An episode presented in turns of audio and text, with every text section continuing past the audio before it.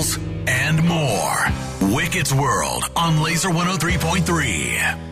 Brought to you by our friends at SNC Automotive, your source for rust and corrosion prevention with final coat online at scautomotive.com. NFL Big Five. Well, just we- we're not going to bring up what happened to the Packers on Thursday night. Yesterday was the day. Let's hit the other four. Mahomes, wide open. It's Noah Gray to the end zone for the touchdown. Pressure coming. Fields over the middle. Intercepted. Picked off by Jackson. And he goes to the ground. And the Broncos will escape with their first win of the year. Cousins to the end zone. It is caught. Jefferson for another touchdown.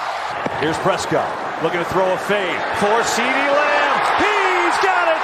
Touchdown, Dallas. All those calls on NBC, CBS, and Fox. Minnesota got their first win. Way to go, Vikes! Beating the Carolina Panthers 21 to 13. Kirk Cousins threw two touchdown passes to Justin Jefferson. The Cowboys over the Patriots 38 to 3. Dak finally threw a touchdown pass to CeeDee Lamb uh, in front of everyone, including Taylor Swift, Hugh Jackman, Ryan Reynolds, Blake Lively, Paul Rudd, and probably a whole bunch of celebrities we didn't know were there. Uh, the Chiefs beat the Jets in Jersey. 23-20 the final score. It was Patrick Mahomes' night. He threw his 200th career touchdown pass. Fastest quarterback ever to do that. Zach Wilson looked actually like a competent, decent quarterback. Threw two touchdowns in this one. One of them to Allen Lazard, the Iowa State product. Breece Hall, six carries for 56 yards. Chiefs now three and one. Jets are one and three. And then the big national story is the absolute choke job by the Chicago Bears. Once again, gacking all over themselves. Blew a 21 point lead late in the third quarter when they had a 21 point lead. Justin Fields, four touchdown passes, finally played a good game. Did not matter. Russell Wilson and company got the job done. The last time the Bears won a football game was October 24th of the year 2022.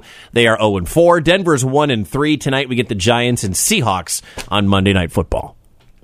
I think that you should cheer a little extra loud for the Vikings after No, all never. of the mean No. things that you have said. No, no. For our Hellraisers Tanner Nope. and Croto Lance, who love their Vikings. Actually, I kind of want the Vikings to win like six or seven games because that way they don't have a top five pick and they're not in the playoffs, which is the worst place you can possibly be. So I would like to see the Vikings pick up a couple of W's and then you know fizzle out like they normally do. You know, get them. like, Oh, we won three in a row to get to four and three or whatever, and then you know go on their usual choke job at the end of the year because the Vikings are always frauds. Listen, I am football flexible. What? So I will cheer for your team when Wicket refuses to. I'm there's not rooting for the Vikings. Goal! Were you on with Heather and Wicket today? The podcast lives at laser1033.com, SoundCloud, and Spotify.